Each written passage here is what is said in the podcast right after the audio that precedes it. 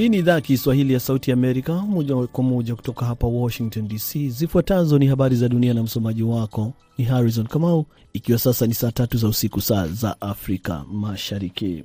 Wachambuzi wa masuala ya kijasusi kutoka Umoja wa Mataifa wameshuhudia harakati zinazoshukiwa kufanywa na waasi wa M23 katika baadhi ya maeneo ya mashariki mwa Jamhuri ya Kidemokrasia ya Kongo, ambao kundi hilo lilibidi kuondoka.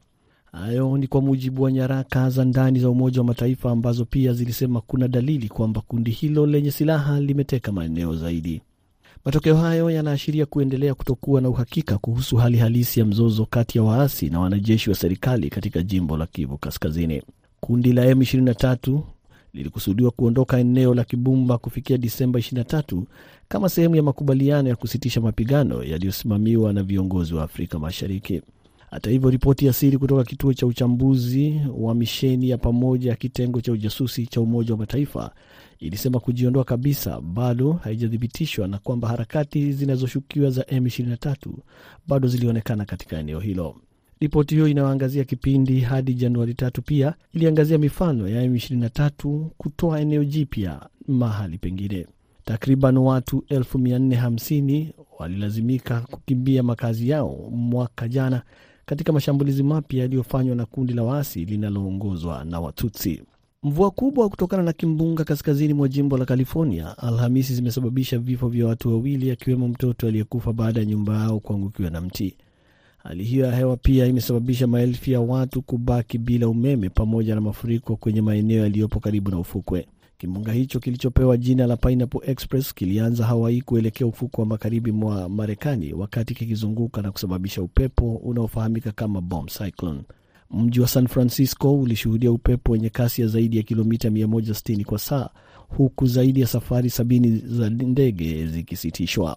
Kwenye eneo la Santa Cruz kusini mwa San Francisco, mawimbi yenye urefu wa hadi mita saba na nusu yaligonga nyumba za watu kwenye mji wa Kapitola uliopo karibu na bahari. Unaendelea kusikiliza idhaa ya Kiswahili ya Sauti Amerika moja kwa moja kutoka hapa Washington DC kupitia 107.5 FM. Mawakili wa Tunisia walisitisha kazi zao ili kulalamika dhidi ya kodi mpya zilizowekwa kwa huduma za kisheria ikiwa ni sehemu ya bajeti ya mwaka huu wa 2023 ambayo inataka kuongeza mapato kwa hazina ya taifa hilo lenye upungufu mkubwa wa fedha. Wakiongozwa na mkuu wa chama cha mawakili Hatem Mizou, mawakili walikusanyika nje ya mahakama huko mjini Tunis pamoja na maeneo mengine baada ya chama hicho kutoa wito wa siku ya hasira. Bajeti ya taifa iliyozinduliwa wiki iliyopita inaweka kodi mpya ili kupunguza nakisi ya nchi hiyo kufikia karibu asilimia tano ya pato la jumla la taifa, wakati ikisubiri mkopo wa kimataifa. Miongoni mwa hatua hizo ni kuongezwa kwa kodi kwenye ada za kisheria kutoka asilimia 13 hadi 19. Pia imebainisha kuwa kodi hiyo itawaadhiri watumiaji wa huduma za kisheria kutoka asili zisizojiweza kuwa ngumu hata zaidi. Mizo alisema katika hotuba yake kwamba sheria hiyo mpya itasaidia kuwafanya raia kuwa maskini hata zaidi. Maelfu ya raia wa Korea Kaskazini waliujaza uwanja mkubwa wa michezo wa Pyongyang kwa siku ya Mei ili kuunga mkono chama tawala cha wafanyakazi na kiongozi wao Kim Jong Un. Televisheni ya Korea Kaskazini ilitangaza tukio hilo hapo Ijumaa, na ni kwa kawaida kwa vyombo vya habari vya Korea Kaskazini kuripoti habari siku moja baada ya kutokea. Kim Jong Un hakuonekana uwanjani na waziri mkuu Kim Tok Hun alikuwa kiongozi mwandamizi akitazama umati uliobeba mabango na mabango yenye kauli mbiu ya kusifu uongozi na sera za taifa lao. Maafisa wa Korea Kaskazini kwa kawaida huandaa maandamano makubwa kama haya mjini Pyongyang katika wiki ya kwanza ya mwaka mpya. Umati wa watu katika mkutano huo ulikuwa umevaa barakoa. Korea Kaskazini ilikuwa nchi ya kwanza duniani kufunga mipaka yake dhidi ya COVID-19 hapo Januari 2020 na bado haijaweka hadharani mipango yote ya kufungua tena. Hizo zilikuwa habari za dunia kutoka Washington DC. Jina langu Harrison Kamau, ambapo nakukaribisha kabisa kuingia kwenye kipindi cha Kwa Undani kutoka hapa Washington DC, idhaa ya Kiswahili ya Sauti ya Amerika.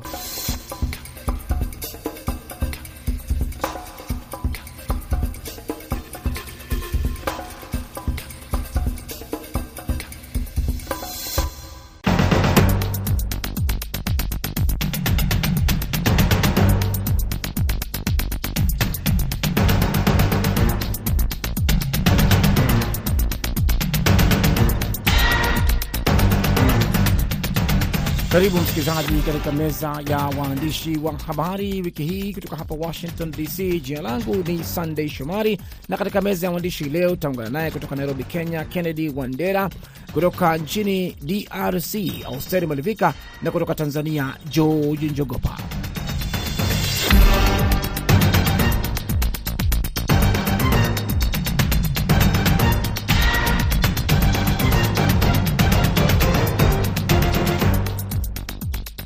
Basi moja kwa moja bila kupoteza wakati, naomba nichukue nafasi hii kukaribisha eh, Kennedy Wandera. Kennedy Wandera, tumeshuhudia majadiliano mengi yakiendelea kwenye bunge la Marekani ambapo wabunge eh, wamekuwa wakijaribu kumtafuta spika wa bunge. Hivi sasa wamekushapiga kura mara saba bila kumpata eh, spika wa bunge la Marekani, ikiwa kuna mvutano kwa upande wa chama cha Republican. Sasa pengine Kennedy Wandera eh, na waandishi wengine mmekuwa mkifuatilia swala hili kama waandishi wa habari pengine kwa upande huu Kenya, unaweza kutueleza tu kwa kifupi, wamepokea vipi eh, hali hii inayoonekana hapa Marekani? Nchini Kenya kuna uh, kuna maoni mseto. Uh, wapo wanaona kwamba hatua ya bunge la Marekani kushindwa kumpata uh, spika mpya anayemrithi Nancy Pelosi hata baada ya kufanyika kwa duru kadhaa za upigaji kura, hali hiyo inamisilishwa na jinsi utashi wa kisiasa unavyotuliwa maanani katika nchi zilizo kwenye demokrasia iliyokuwa, kwamba ndiposa ushiriki kura sampuli hiyo ni sharti uwe na uhakika wa uungwaji mkono wa chama cha kisiasa kilicho na ushawishi mkubwa. Hivyo harakati za kundi la wabunge wa conservative wa Marekani kuonekana kususua katika uh, au kusuasua katika jitihada za kumpinga mgombea wa chama cha Republican Kevin McCarthy kuongoza kikao hicho cha mia moja na kumi na nane cha bunge.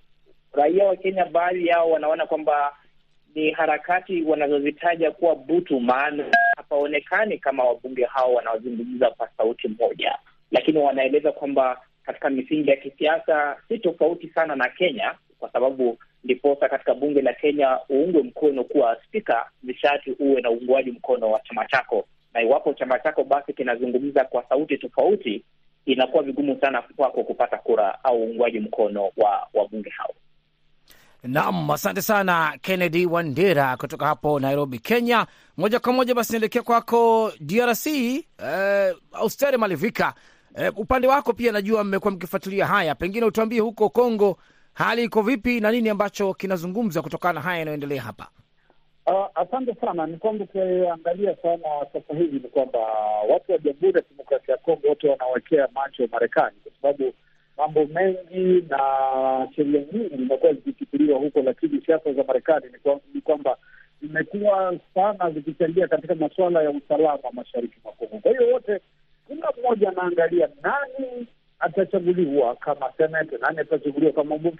Yaani siasa za Marekani hivi sasa, ukiangalia wanasiasa wote wa Jamhuri ya Kidemokrasia ya Kongo wanafuatilia siasa za Marekani kwa sasa, kwa sababu siku zilizopita ukitazama kwamba kulikuwa na balozi wa Marekani ambao walikuja mashariki mwa Kongo kusema kwamba sasa hivi Marekani inawekeza pesa zake kusaidia wananchi wa Kongo hasa katika masuala ya afya na masuala ya usalama, na wakasema kwamba hawatakubali Kongo kuendelea kuvamiwa na mataifa jirani. Watashawishi mataifa jirani kwamba kuhakikisha usalama unapatikana, lakini wengine wanasema kwamba huwa siasa za Marekani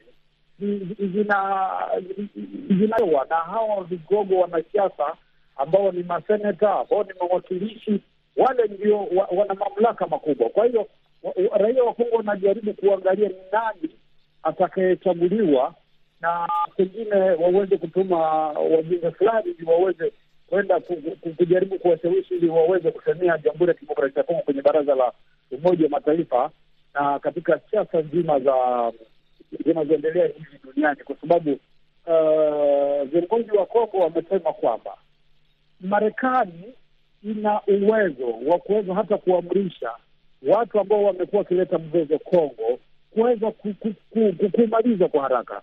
Kwa hiyo huu uchaguzi ambao unakwenda Marekani, siasa zinazokwenda Marekani zinakuwa na na sehemu kubwa eh, kwenye usalama wa hii ya kanda ya maziwa makuu eh, kanda ya maziwa makuu na hii kanda la nchi za Afrika Mashariki. Bila shaka asante sana uh, Steri Malivika. Nikija kwako George Njogopa jijini Dar es Salaam, Tanzania, najua pia huko mnafuatilia eh, kwa karibu zaidi na kuona hali inavyokwenda hapa. Pengine kwa upande huo, George Njogopa, hali iko vipi? Nini kinazungumzwa?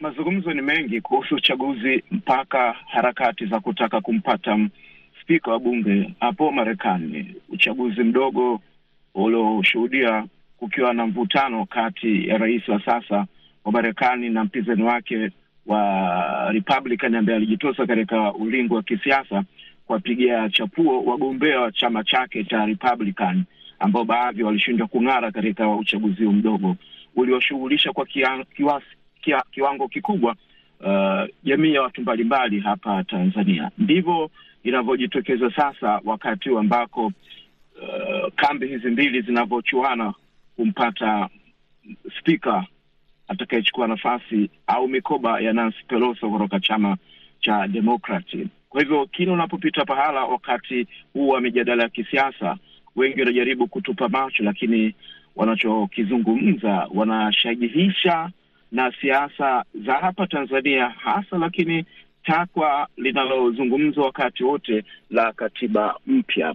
Wanasema yale yanayoshuhudiwa Marekani huenda ni ishara moja kwamba taifa hili limepevuka katika siasa na demokrasia iko juu, na kwa maana hiyo yanajitokeza katika katiba yao.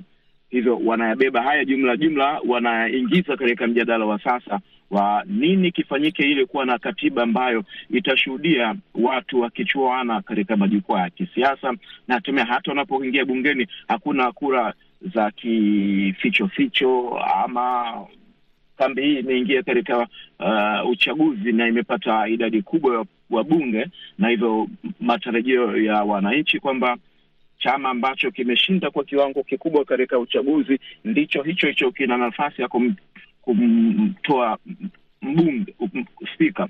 Hivyo unapojaribu kuwatizama na majadiliano yao ni kwamba hii ni ishara kwamba demokrasia pia ina gharama zake. Mpaka wakati huu wanakwenda raundi ya saba bado hawajapata uh, spika. Ndivyo wanavyozungumza kwa kiwango kikubwa ukiwatizama, na hata unapojaribu kushiriki katika mijadala yao. Bila shaka nishukuru sana George Njogopa kutoka Dar es Salaam. E, nikirudi kwako Kennedy Wandera, e, jijini Nairobi, Kenya. Wiki hii mzima umekuwa kufuatilia habari nyingi tofauti, pengine yale yaliyojiri, unaweza kusema kwamba haya ni makubwa e, kwa wiki hii. Tuangalie hapo jijini Nairobi, Kenya.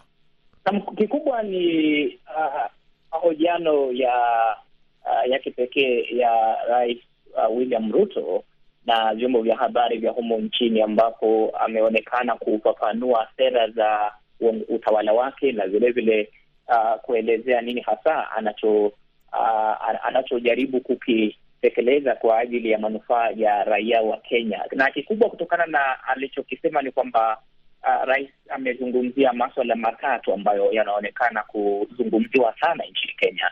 Kwanza anachokieleza ni ku, ku, kuendelea kutetea Uh, gharama ya juu ya maisha nchini Kenya uh, ambapo sasa hivi Kenya inakabiliwa na baa la njaa ambalo halijawahi kushuhudiwa katika kipindi cha miaka arobaini na gharama ya gharama ya maisha imekuwa ya juu sana, kumaanisha kwamba rais alipoingia madarakani kumrithi rais aliyeondoka Uhuru Kenyatta, aliondoa ruzuku kwenye bidhaa muhimu kama mafuta, kwenye unga wa ugali na vilevile kuondoa ruzuku hiyo kwenye um, um, Uh, baadhi ya bidhaa fulani ambazo zilikuwa zinatumika na raia wa Kenya na, na, hasa katika uh, umeme.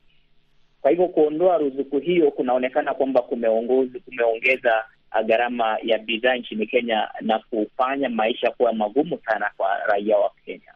Hilo ndilo limezungumziwa sana, lakini lakini Rais uh, Ruto anasisitiza kwamba e, yeye anataka mkakati ambao unatekelezwa na serikali yake, mkakati ambao utakuwa ni wa kudumu na kutosheleza mahitaji ya raia wa Kenya, akiona kwamba uh, ruzuku iliyokuwa ikiwekwa kwenye bidhaa hizo ni ruzuku ambayo iliendeshwa kisiasa, na hivyo kuondoa, anahisi kwamba ni mkakati wa kutafuta uendelevu katika uh, ku, ku, kurejesha gharama ya juu ya maisha chini na kuhakikisha kwamba raia wa Kenya wanamudu bidhaa muhimu.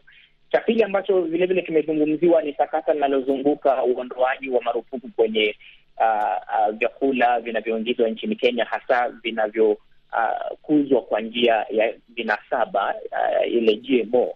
Uh, Rais Ruto anasisitiza kwamba uh, hakuna kuna uhaba wa chakula kuna uhaba wa chakula nchini Kenya, na hivyo basi ku, kuondoa ku, kuondoa uh, uhaba huo, lazima Kenya iendelee kuchukua uh, chakula kutoka katika mataifa kigeni, hasa soko la Uganda na soko la Tanzania ili kuondoa upungufu huo, lakini wapo ambao wamekuwa wakieleza harakati za serikali kutaka kupata bidhaa hizo kutoka nje ya ya Kenya, hasa bidhaa ambazo uh, mahindi ambayo yamekuzwa kwa njia ya vinasaba GMO, lakini amesisitiza kwamba hamna hatari yoyote, maanake ana ripoti ya kisayansi ambayo inaonyesha kwamba bidhaa hizo au uh, chakula hicho ni, ni salama kwa matumizi ya raia wa Kenya. Na mwisho kabisa ambacho labda kinazungumziwa sana nchini Kenya ni harakati za ku zile ambazo uh, anasema kwamba ni ku, uh, kufanya mageuzi makubwa katika sekta ya usalama nchini Kenya, akisisitiza kwamba katika utawala ulioondoka pamekuwa na visa vya watu kutoweshwa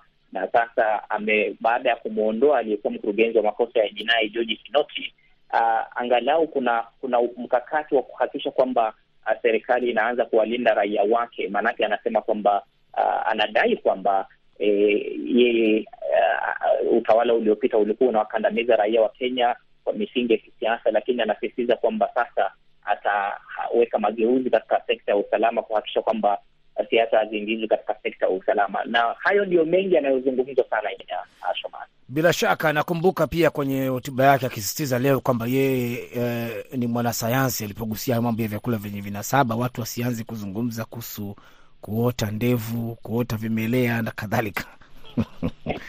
Sawa.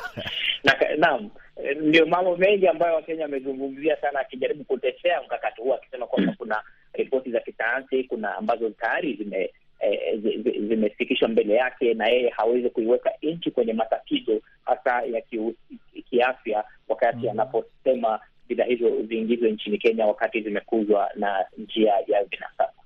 Bila shaka, bila shaka. Na nikitoka kwako Wandera, tuje kwako eh, DRC hapo Malivika.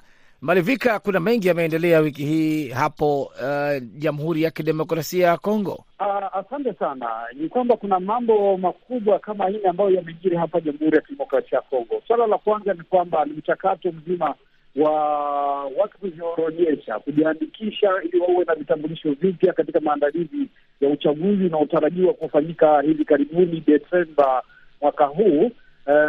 Sasa hivi wakiwa uorodheshaji ukiwa umeanzia katika mji wa Kinshasa, na hivi mwezi unaokuja watakuja sasa maeneo ya mashariki mwa Kongo, lakini kujiorodhesha yenyewe kuwa na matatizo, kwa sababu kama vile maeneo ya mashariki mwa Kongo ambako kumekuwa tatizo la wakimbizi, wengi wanasema kwamba je, watajiandikishaje wakati wanapatikana ndani ya kambi, hawako kwenye vijiji vyao? Kwa sababu sheria zinasema kwamba utachagua uh, ukiwa katika sehemu ambayo ulipata kitambulisho. Sasa watu wametoka Ruchuru wamekimbilia Goma. Je, watachagua wakiwa wapi? Watapoteza wabunge. Vilevile maeneo ya Beni, maeneo ya Ituri na vile maeneo ya Bako ambao magharibi mwa mji wa Kinshasa ambako vilevile watu wamekimbia vita. Swala la pili ni pamoja na swala la usalama uh, mashariki mwa Jamhuri ya Kidemokrasia ya Kongo ambako uh, sasa hivi kunaletwa kikosi vikosi vingi kutoka nchi za Afrika Mashariki, wanajeshi kutoka Kenya ambao tayari wamefika hapa Jamhuri ya Kidemokrasia ya Kongo na hivi sasa wanasubiriwa wengine wanajeshi kutoka Sudani Kusini ambao vilevile rais wao aliwaamrisha kwamba waje Kongo kutekeleza majukumu yao ya kulinda usalama. Ile askari wengine kutoka taifa la Burundi ambao vilevile wako mkoa wa Kivu ya Kusini eh, katika ule mchakato mzima wa kuipa juhudi za kurejesha amani mashariki mwa Kongo, lakini vilevile na eh, pamoja na kutafuta maridhiano kati ya Kongo na Rwanda katika usuluhishi wa taifa la Angola ambako hivi sasa wanajaribu kuunganisha taifa la Rwanda na na, na Jamhuri ya Kidemokrasia ya Kongo kumaliza hivi vita vya maneno na vya uhasama kuhusu nani anayeunga mkono waasi wa M ishirini na tatu na vilevile mkataba ambao uliafikiwa Nairobi, ambapo makundi ya waasi kutoka mashariki mwa Kongo yalikutana kwa wiki moja na watu wakakubaliana kwamba wanajiunga katika mchakato wa kuweka silaha chini DDRR chini ya msuluhishi wa rais eh, wa mstaafu eh, Uhuru Kenyatta ambaye ameomba makundi yote ya mashariki mwa Kongo kujenga amani kuliko kupigana kati yao, na kwamba ni lazima Waafrika wenyewe watu wanaofariki ni mama zao, ni kaka zao wanapopigana. Hii ni tatizo kubwa, wenye, kuna makundi kama vile ya kigeni FDLR kutoka Rwanda, ADF kutoka uh, ikiwa na makamanda kutoka Uganda na vile FNL ambao wanatoka Burundi, wakiomba kwamba ni lazima warudi katika mataifa yao, waende kuleta matatizo katika mataifa yao kuliko kuleta ma, ma, matatizo makubwa katika taifa la Jamhuri ya Kidemokrasia ya Kongo. Lakini vile vile kulitokea na ajali kubwa ambayo mvua kali ilinyesha mjini Kinshasa mm. na kupelekea watu wengi kufariki dunia, na hii inaleta hali ya wasiwasi eh, kubwa, kwa sababu Kongo sasa imekuwa taifa la vituko, matukio kila mara ambayo ya watu kufariki, watu kupitia matatizo makubwa ambayo inabidi kwa kweli kushirikishwa na, na, na jumuiya ya kimataifa. Lakini kubwa na nzuri ambalo lilifikiwa na serikali ya Kongo ni kuona kwamba Baraza la Umoja wa Mataifa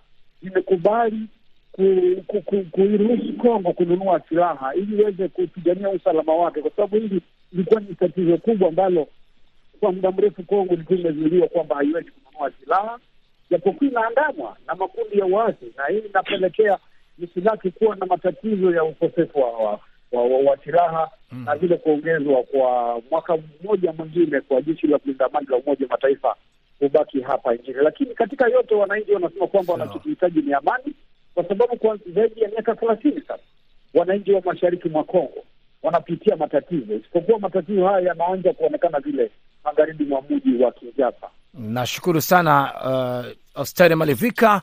Uh, kipindi ni meza ya waandishi wa habari kutoka hapa idhaa ya Kiswahili ya Sauti Amerika, moja kwa moja ikitangaza kutoka Washington DC. Sasa nikukaribishe kuelekea kule Dar es Salaam, Tanzania, kwako George Njogopa. E, kuna yale mengi yaliyojiri, pengine tueleze yale ya muhimu makubwa unayoona hapo jijini Dar es Salaam na Tanzania kwa ujumla.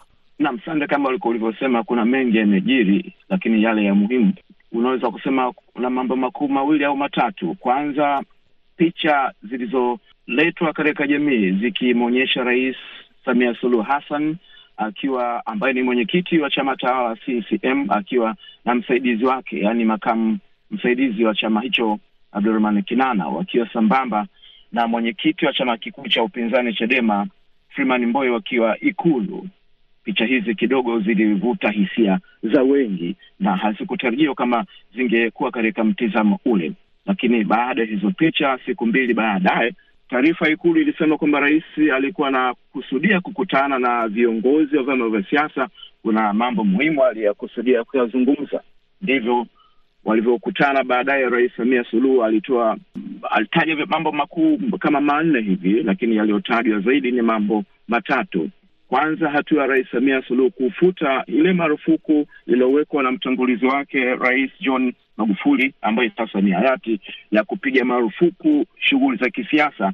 Mikutano ya vyama vya siasa ilipigwa marufuku wakati wa utawala wake. Rais Samia amefungua njia kwa kuruhusu sasa mikutano hiyo ifanyike, ingawa ameyataka wanasiasa kutumia lugha za staa na kuwa wastaarabu wakati wanapofanya shughuli zao za kisiasa jambo hilo ambalo limepokelewa kwa shangwe na karibu kila kona ya wanasiasa wakipongeza hatua hii, wakisema kwamba sasa vyama vya siasa vimefunguliwa kutoka kifungoni kifungo cha miaka sita, na jambo hili ndilo linalowashughulisha wanasiasa. Vyombo vya habari kwa kiwango kikubwa wanaendelea kulijadili, na tangu kutangazwa kuondolewa kwa marufuku hiyo vyama vya siasa sasa vimekuwa na mikakati mbalimbali. Kwa mfano, chama cha Chadema hapo jana Alhamisi, kamati kuu ya chama hicho kwa kutumia njia ya kidijitali imekuwa na kikao maalum cha kamati kuu kujadili mambo yanayohusiana na hayo yaliyozungumzwa na Rais Samia baada ya kutoa uh, mwanga wa kufungua kwamba vyama vya siasa sasa ruksa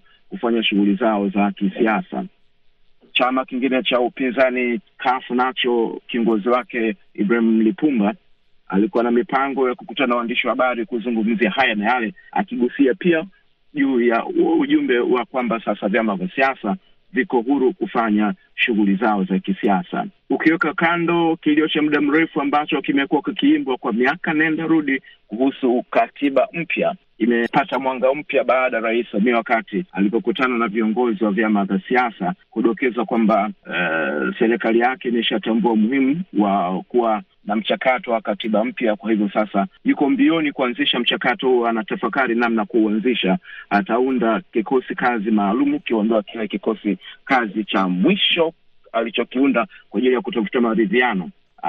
Sasa anakusudia kuleta njia nyingine kwa kutizama namna ambavyo hii katiba mpya itachukuliwa katika mkondo upya kwenda na ile katiba ilokoma baada ya kushindwa kukamilishwa ya Jaji Warioba ama i, kuchukuliwa mfumo mpya. Kwa hivyo ndi swala ambalo linasubiriwa kujadiliwa katika siku za usoni. Jambo hilo limekuwa ni kama vile pumzi zimeshushwa kwa wanasiasa na hata watu wa kada mbalimbali pamoja na wasomi, kwa sababu kimekuwa kilio cha muda mrefu sana kikiwatatiza watu wa, wa kada mbalimbali. Jambo lingine ni kuhusu uwezekano wa kuanzishwa sheria mpya inayohusu vyama vya siasa na shughuli nzima za kisiasa, na pamoja na mchakato ambao unaelezwa kwamba Tume ya Taifa ya Uchaguzi nayo pia iko mbioni kuandika sheria zake ili ziweze kwenda na wakati. Hizi ni sehemu ambazo zimekuwa zikijadiliwa katika ma maeneo mbalimbali ya nchi kutokana na umuhimu ambao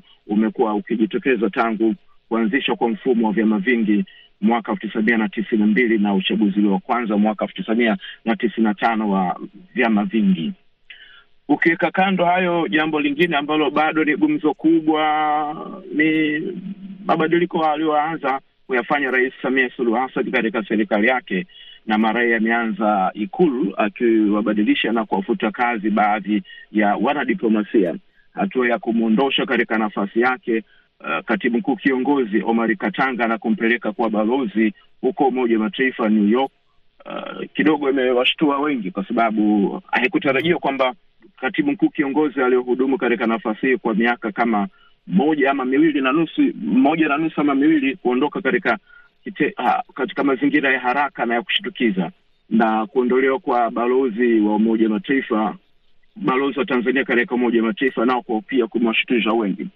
Ukiweka kando hilo, kitendo cha Rais Samia Suluhu Hassan ni kumwondosha katika nafasi yake kachelo nambari moja, mkurugenzi mkuu wa idara ya usalama wa taifa Othman Diwan Msuya ni jambo ambalo limekuwa kidogo limewashtua watu wa kada mbalimbali. Haikuzaniwa kwamba pengine kachero huyu nambari moja angeweza kuondoka katika nafasi hiyo na kupelekwa katika kuwa katibu um, mkuu katika Ikulu, lakini ghafla pia, wakati mambo yajawa sawa, tayari taarifa ya Ikulu kwamba Rais Samia ametengua uteuzi wa diwani kuwa katibu mkuu Ikulu katika taarifa ambayo haikubainisha bayana sababu za kuondolewa kwake. Kwa hivyo kumekuwa na mchanganyiko wa mambo kuhusu mabadiliko haya ambayo Rais Samia anaendelea kuyafanya, mabadiliko ambayo tayari alishayatangaza wakati alipochaguliwa kuwa mwenyekiti wa chama hiki katika mkutano uliofanyika hivi karibuni huko Dodoma. Haya ni baadhi ya mambo, kwa sababu aligusia pia pengine atafanya mabadiliko katika baraza lake la mawaziri, katika nafasi za wakuu wa mikoa, mpaka katika nafasi za wakuu wa wilaya. Kwa hivyo kumekuwa na hali ya matumbo joto kwa watendaji hawa ambao wanasubiri kuona baada ya kufanya mabadiliko katika nafasi mbalimbali, hasa huko Ikulu. Je, hawa mawaziri wataku, watakuwa salama au watabadilishwa au watapitiwa na upepo wa kisulisuli kutoka kwa Rais Samia Suluhu. Kwa hiyo haya ni baadhi ya mambo makubwa ambayo yametamba ndani ya juma hili hapa Tanzania. Asante sana George Njogopa. Eh, huo upepo wa kisulisuli ama kwa hakika eh, umepiga kwenye maeneo mengi ya serikali huko nchini Tanzania. Bila shaka ni kushukuru sana sana e, wote mlioshiriki kwenye meza ya waandishi wa habari kutoka hapa VOA hii leo. Waandishi wetu kutoka Nairobi, Kenya, Kennedy Wandera, asante sana kwa muda wako. Austeri Malivika kutoka Jamhuri ya Kidemokrasia ya Kongo na George Njogopa kutoka Dar es Salaam, Tanzania. Nawashukuru sana kwa muda wenu na watikani wote njema.